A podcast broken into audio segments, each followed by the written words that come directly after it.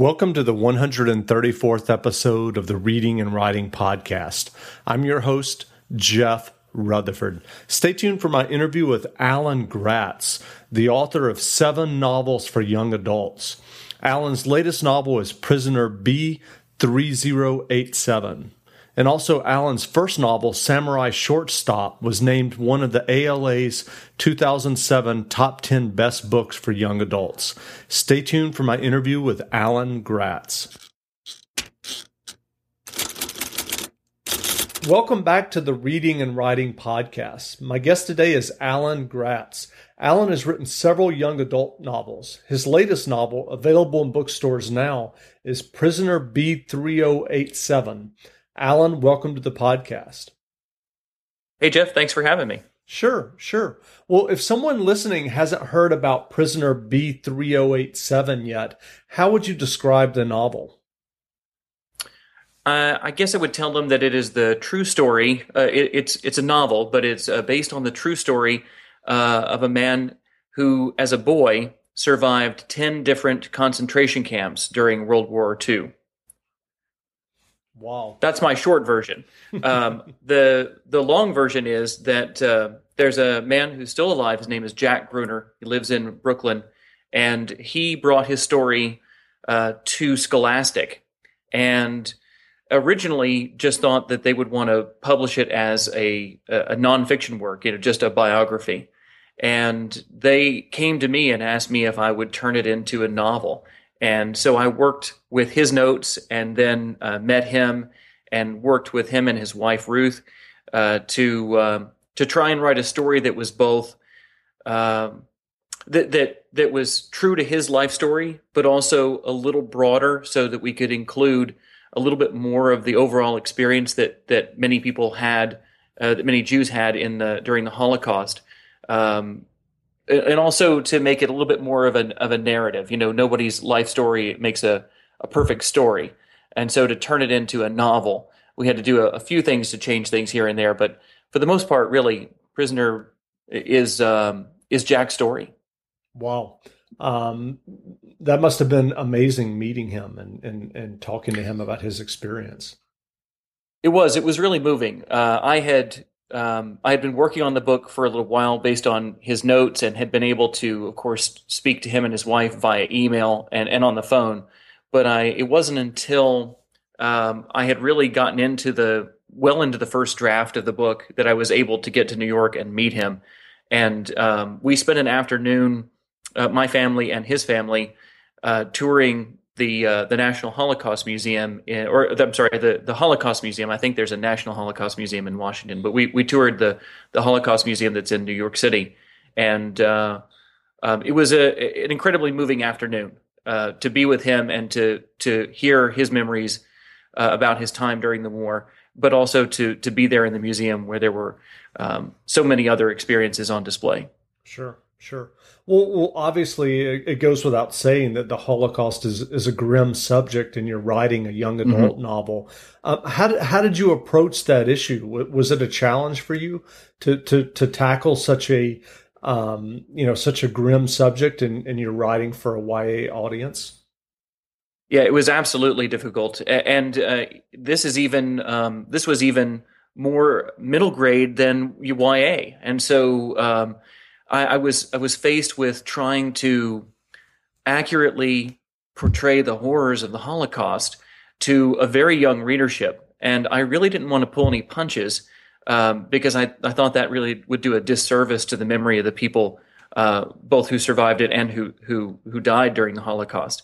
Uh, but at the same time, I have to, of course, be very sensitive to the fact that I'm writing for younger readers. Um, just on a personal level, it's uh, not a topic I probably would have chosen to write about. I would have sought out on my own if Scholastic had not come to me and asked me to uh, to work on this book. Uh, it, it's it's darker than I like to write about. Um, I have I've written some things in the past for freelance work that have um, that have been darker. Uh, I wrote for a TV show called City Confidential that was on A and E for many years, and um, it was about real life murders. It was a documentary style show, and and they would wait for a murder uh, court case to be resolved, and then they would go back and tell the story from beginning to end. And sometimes these were pretty grim, and those were written for an adult audience, but I still had sometimes a, a, a, real struggle writing those. And so I knew going into this project that this was going to be difficult. And, you know, when you write a historical novel, you really have to immerse yourself in in every facet of that time period. You really have to read as much as you can and get as many uh, get as much information as you can. And I knew that for for a, a, time in my life, I would really have to immerse myself in the Holocaust, and that's not a pleasant prospect, as you've pointed out. Um, it, it's an important one. There's no doubt about that, and that's one of the reasons that I that I um, that I wanted to be a part of this project. But uh, it was difficult. Uh, there were there were days when I got done writing and was just like, okay, I need a family hug. Everybody yeah. gather around, um, you know, hug the wife and daughter very yeah. close, and um, it, it, was uh, it was a challenge. Um, but at the same time, I, I, I hope that what I was able to do is to present the the the Holocaust, particularly Jack's experiences through these ten different concentration camps, in a in a very realistic way um, and, and a, a, very honest way so that kids wouldn't um, wouldn't have it sugar coated at all. Sure. And so, what has Jack's reaction been since he since you finished the novel? I'm really pleased that both Jack and Ruth have um, have really embraced the novel and, and have written to me and expressed their gratitude over it. That was really important to me from the start. That, of course, as a as a novelist, I wanted to take the the story and and make it into my own. But in this project, that was a challenge because this isn't my own; it's Jack's story, and so I had to constantly remind myself that no matter no matter what choices I wanted to make with the novel, I needed to make sure that they were choices that Jack and Ruth would be comfortable with, and um, I'm really pleased that they they are pleased. Uh, they they've really been excited about the final result, and I do think that it is. Um, I, I, think that Scholastic's uh, instincts were right to turn this into a novel rather than than nonfiction because I think it makes it all that much more dramatic than just a, a retelling of his life story. So I think they're pleased with the final result. They had not uh, expected it to be a novel when they took it to Scholastic, but I think ultimately they are even even happier with the final product than they would have been had it just been a biography. That's great. So, so earlier you mentioned that this is a middle grade novel versus YA. If, mm-hmm. if someone listening um, is not kind of familiar with the the publishing business, especially the the the the um, publishing business for children and young adults, what would be the technical difference in your mind of a middle grade versus YA book? Sure. Middle grade is uh, what a lot of people associate with the Newbery Award. So, you know, books like uh, classically like Charlotte's Web or, or modern books like Holes by Louis Sachar would be middle grade. Um, it's it's more a shelving convention by, by bookstores and libraries, but also some content. Uh, it's really books that I would classify as for ages 8 to 12 at middle grade. And then when you get into YA, that's when you get into the 12 and up. And even within young adult, there are upper YA and lower YA. So you may have books that are for 12 year olds that would work both for middle graders and for young adults.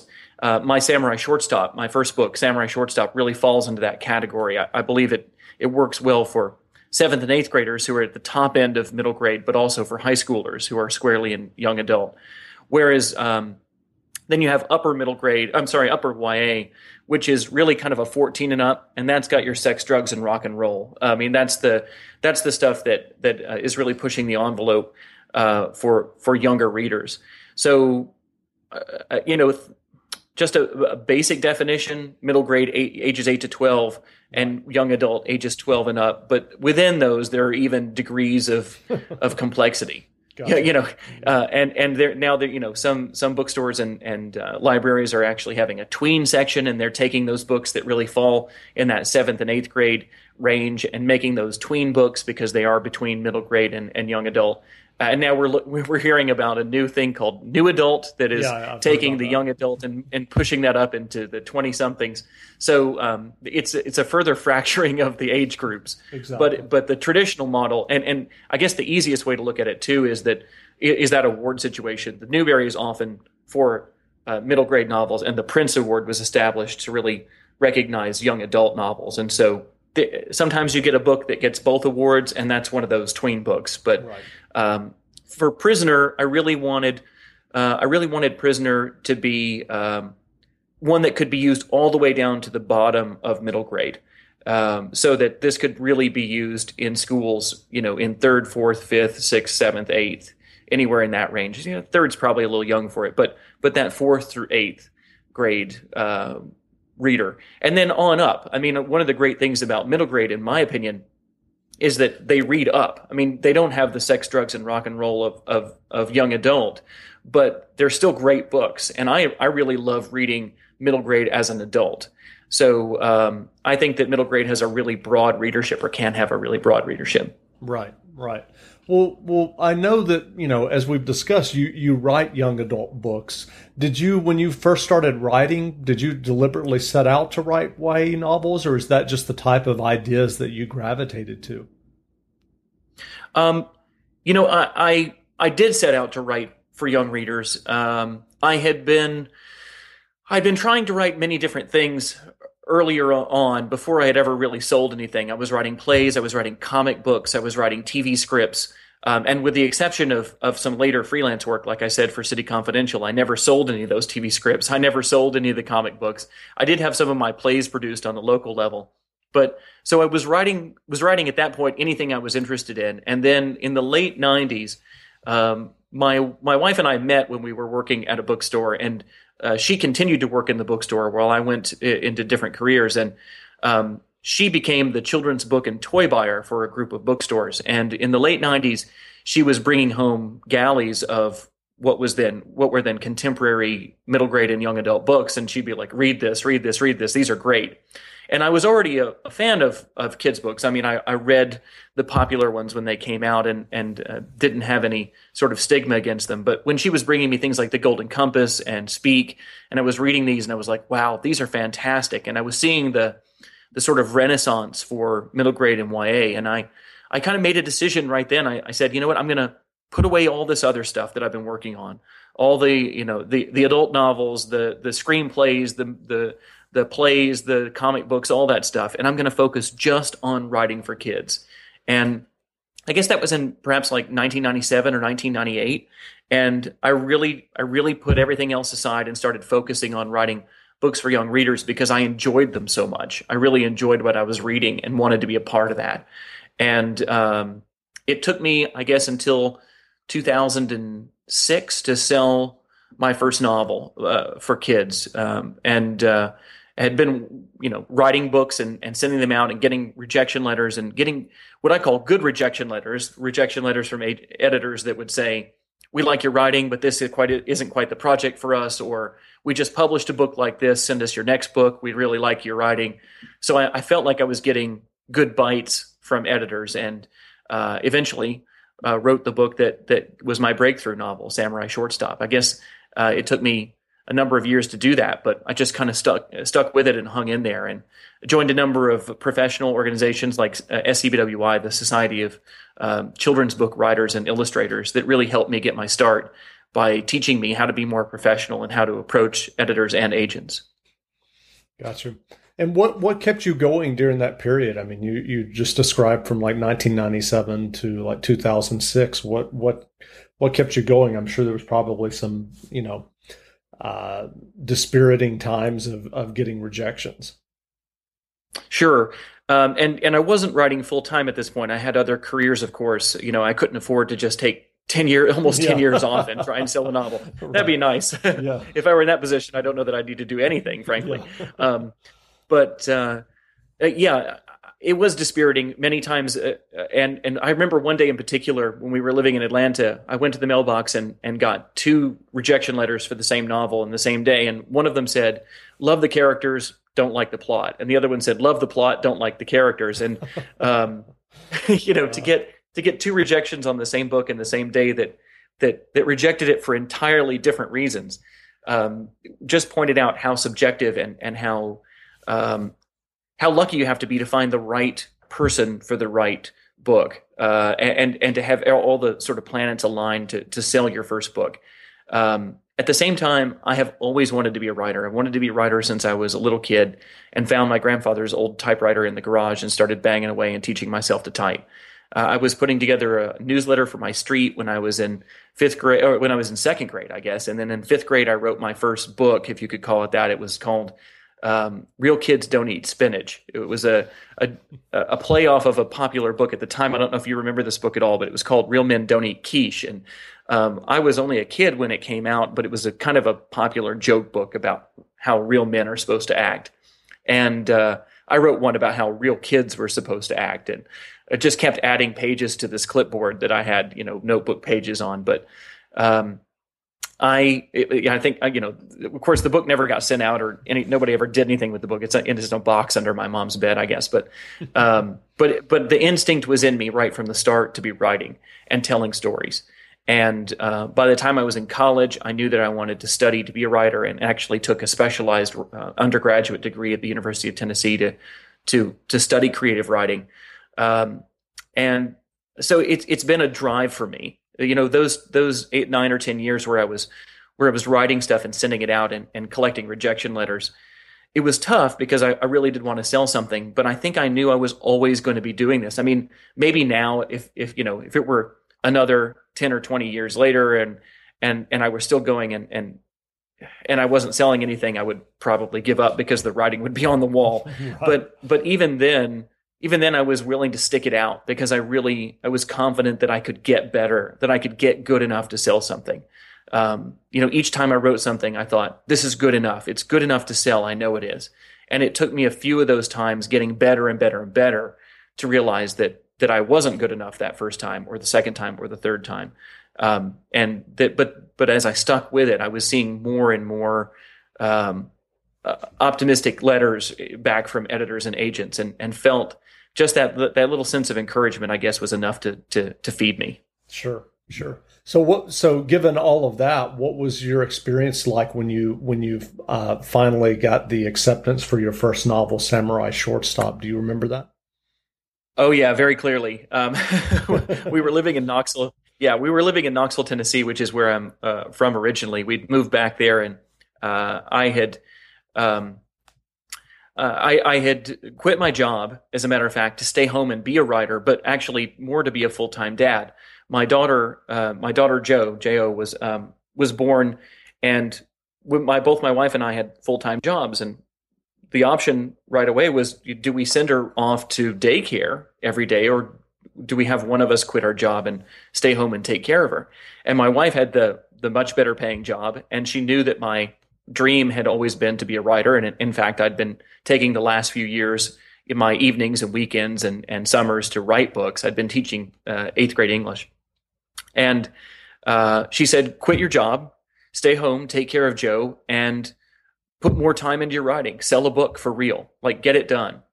And it was that push, that decision that meant everything. So it was um, Jo. Jo had not celebrated her first birthday when I got the call that uh, an editor wanted to buy Samurai Shortstop, and uh, I, I, did a happy dance in the living room. I um, I remember being home that day, and and you know, being a being a, a parent of, of a of a of a baby, being a new parent you're more a parent than anything. I mean, I was doing more more stay at home dad than I was doing writing, but I was still finding time during nap times and and during times when Wendy could take over. Uh, and just remain disciplined. And it was kind of the reward for all those many years of plugging away at it and the reward for making that big decision to quit my job and to stay home. We couldn't have done it for very long. Um, it, it's not like Wendy's job was making so much that we could live on one salary forever, but we had enough put away and I had, a, and I had done enough work I'd, I had written enough and, and been putting novels out there and getting enough buzz about my work that we felt like I was on the cusp of something. Uh, it still might not have happened, and I might have had to go back to teaching in a year or two. Uh, but we were really fortunate that somebody uh, did like Samurai enough to buy it, and, and that kicked me off. And I uh, I've never looked back. I've been a full time writer um, since my daughter was born, and that's she's uh, 10 years old now, and it's easy for me to clock my career by how old she is. That's great. Well, I know that you um, recently wrote, uh, or recently a couple of years ago, wrote a YA uh, tie-in novel to the last Star Trek movie. Are you looking forward yes. to? The, are you looking forward to the new movie this summer?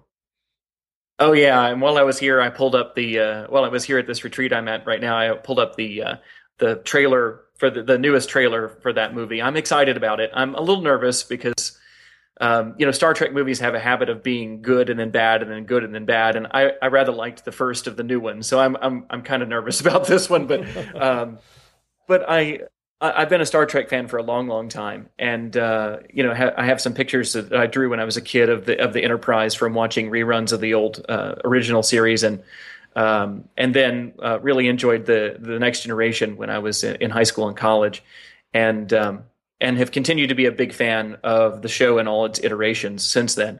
And um, when I saw that Simon and Schuster was doing uh, young adult Star Trek novels based on the reboot movie of 2009, I uh, I called up my agent and I was like, "Hey, Star Trek young adult, this is like me right now. I need to, you know, how do we get in touch with these folks?"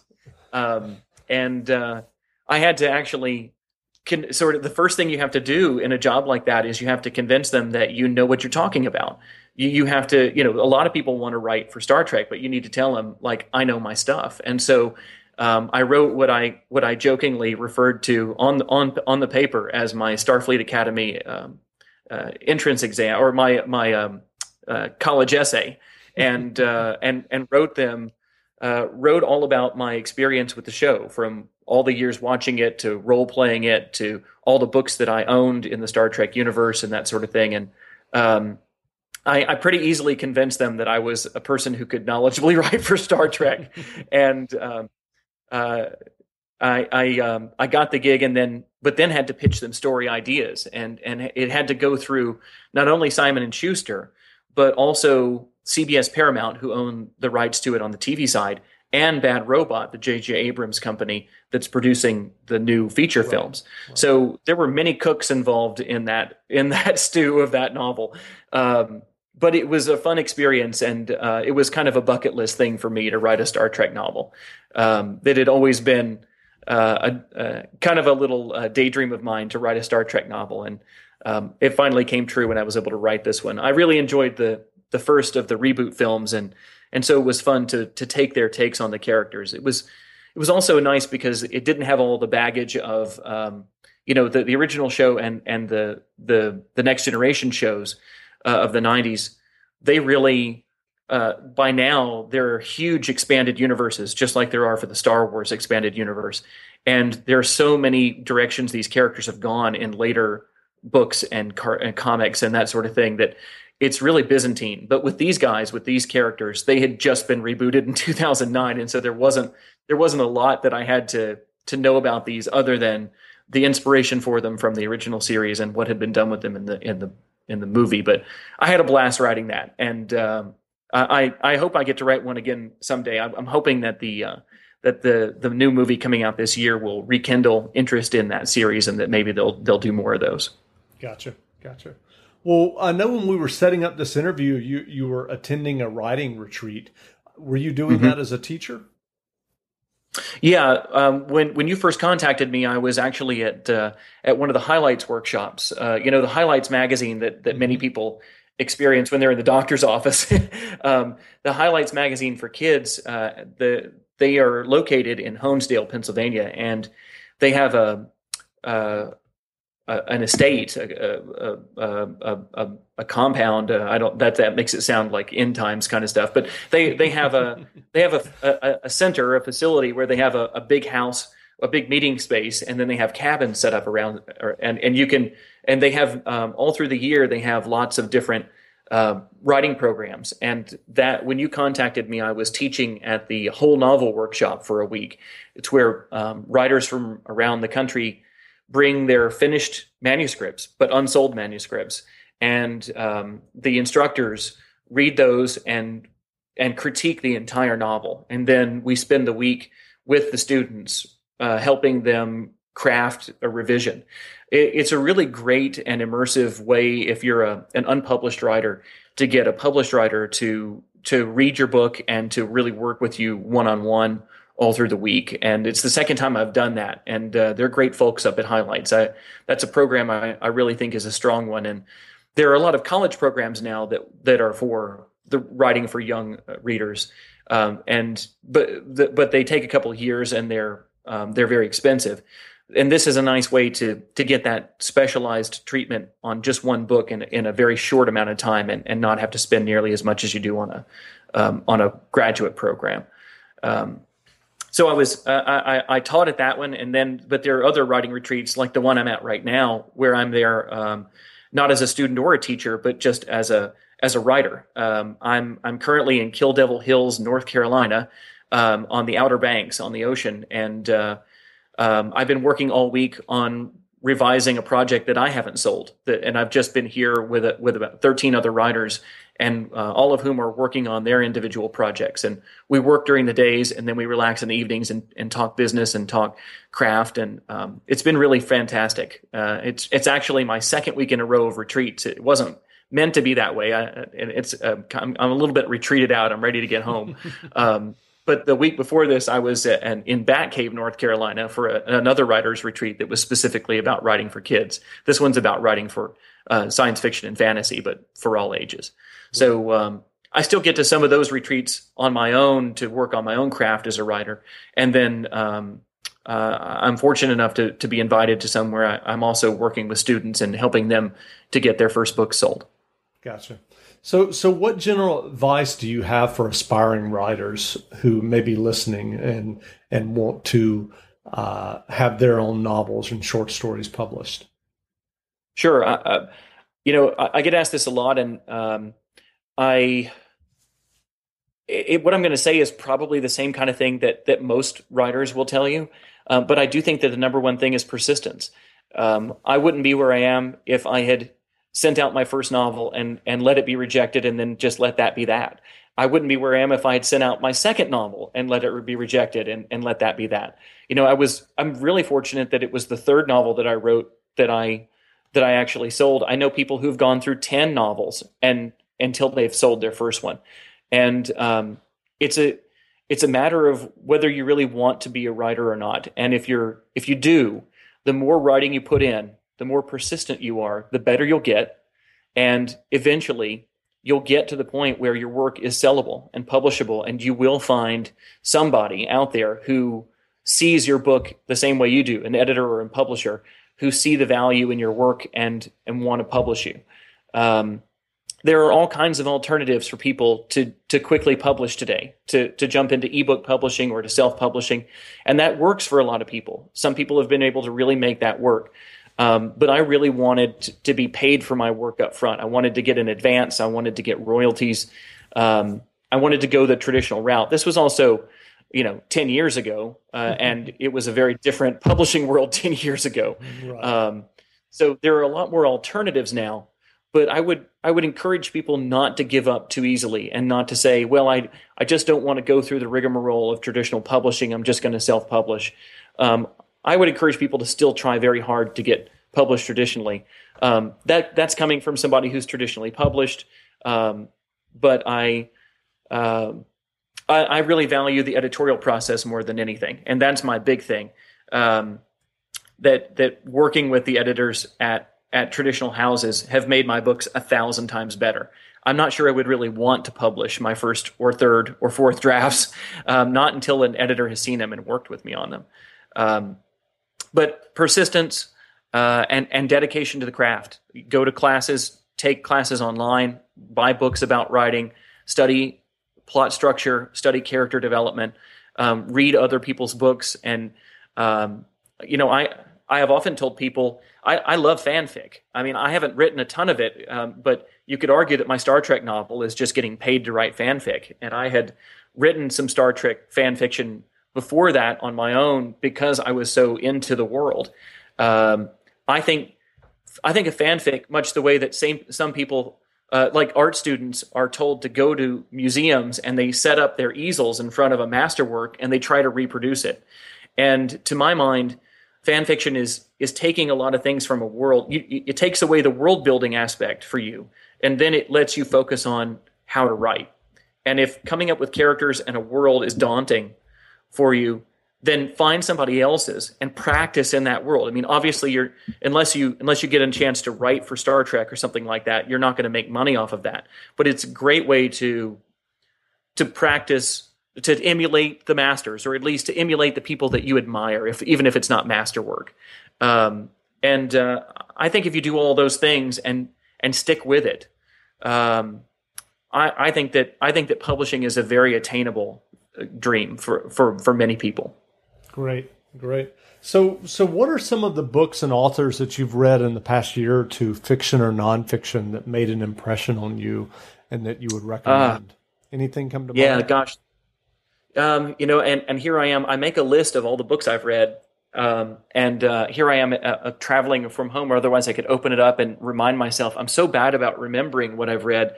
Um, I mean, remembering like the list of things that I've read. I'm trying to think now what I've read lately that I'm a big, big fan of. I read both adult and kid stuff. I read the one and only Ivan, the Newbery winner from this year. It was terrific. Uh, I read that just recently. Um, I have been I've been on an Agatha Christie kick. I've, i love Agatha Christie's novels, especially the Her, the Hercule Poirot ones, and decided like late last year that I would try and read that I would read through all of the Poirot novels in order, uh, rereading many of them that I'd already read, and then and then catching a lot that I hadn't. And so I'm about six or seven novels into that reread, and I'm and I'm having a blast with that. Although it's really been interesting that some of them are really terrible. Like a couple of the early Poirot novels are really bad. And when I looked it up, I found out like she was, you know, going through a divorce at the time and, and needed the money and, and knocked one of these out. And um, it, it's kind of it's kind of refreshing to to read about to to to see a, a person who's a master like Agatha Christie who had some real stinkers and to realize that we we all get we all get a few of those in there that just don't work out the way you thought they were going to and and that you kind of wish you could sweep under the rug. Right. Um, but uh, I'm a big fan of the um, Patrick O'Brian um, novels, the Aubrey Martin uh, Maturin novels, mm-hmm. and uh, the you know the Master and Commander. And I've sure. been I read one of those recently.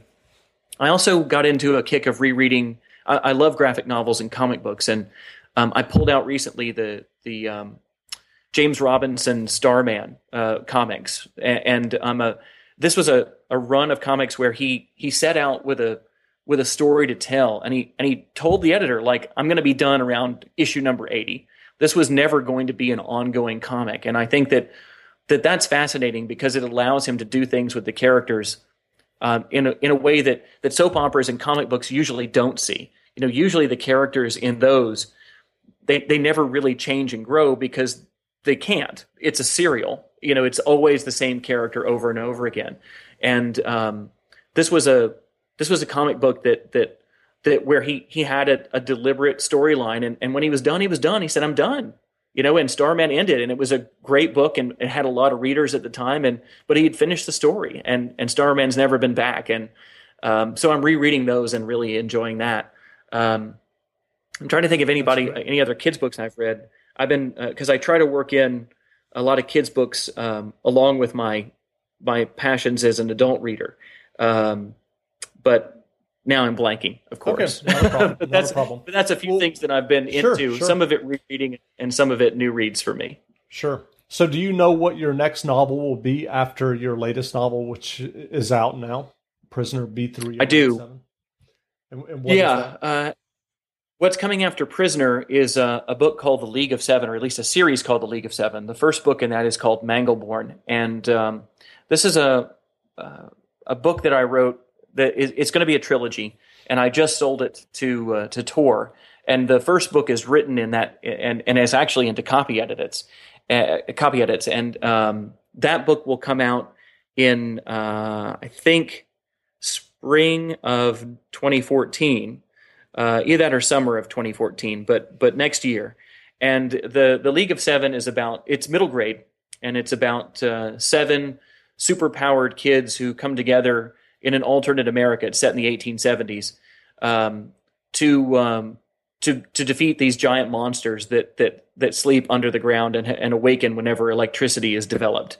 And uh, it's a um, a steam powered world because every time we develop electricity, these monsters arise and crush everything. And so then we develop steam power.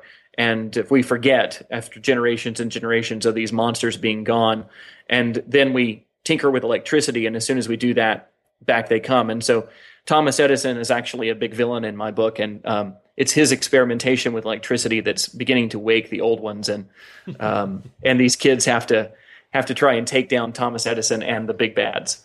Um, so I, have really been having a lot of fun with that, and uh, um, that, like I said, that's a trilogy, and those are going to come out every nine months. So um, th- those will be kind of jam packed into 2014 and 2015, and and maybe right into the beginning of 2016. I, I'm not doing my math right; it might just be two year run. Um, but those will be the next books I have out. Very different, of course, from Prisoner B3087. Um, but that's one of the things I love too about uh, writing for young readers is that really there are there are an infinite number of genres within the age group. Whereas when you write for adults, oftentimes you write just science fiction or just fantasy or just mystery. And if you go outside that genre, then people are like, whoa, whoa, whoa, what are you doing here? And with young readers, um, there's so much more freedom to jump around and pursue my own crazy interests because um, I'm writing for the 12 year old me. I mean, that's what I'm always doing is writing the books that the 12 year old me would have seen on the shelf and said, I got to pick that up. I got to read that. Right. So it's baseball, it's history, um, it's true stories. Sometimes it's, it's fantasy, um, it's science fiction. I, I, loved all that stuff as a kid and, and I get to, um, I get to be a jack of all trades. Maybe that means I'm a master of none, but at least I get to be a jack of all trades when I write for kids. That's great. Well, where can people find you online? Um, my website is alangratz.com and it's A L A N G R A T Z.com. And that has links to a blog that I write with my wife and, and uh, it has information about my books.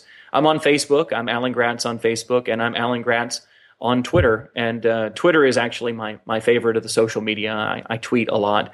So that's those are the places you can find me. Great. Well, again, we've been speaking with Alan Gratz. Alan's latest novel, Prisoner B3087, is available in bookstores now, so please check it out. Alan, thanks for doing the interview. It was my great pleasure. Thanks a lot.